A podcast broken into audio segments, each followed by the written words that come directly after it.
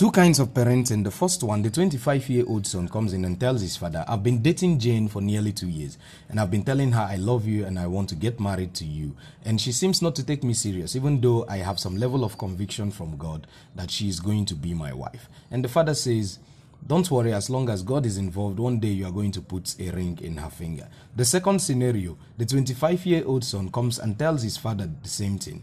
And the father says, Where is your mom? The mom comes and he asks her, How many times did I tell you that I love you and I want to get married to you before we actually got married? And the mom replied, uh, Maybe a hundred times or more. He also called the 22 years old daughter and asked the daughter, How many times would a guy tell you that I love you and I want to get married to you before you actually agree to that guy? And she said, Maybe a thousand times or more. The problem is we don't understand that most of the ladies need words of affirmation. As much as you believe in God, also do your work as a man.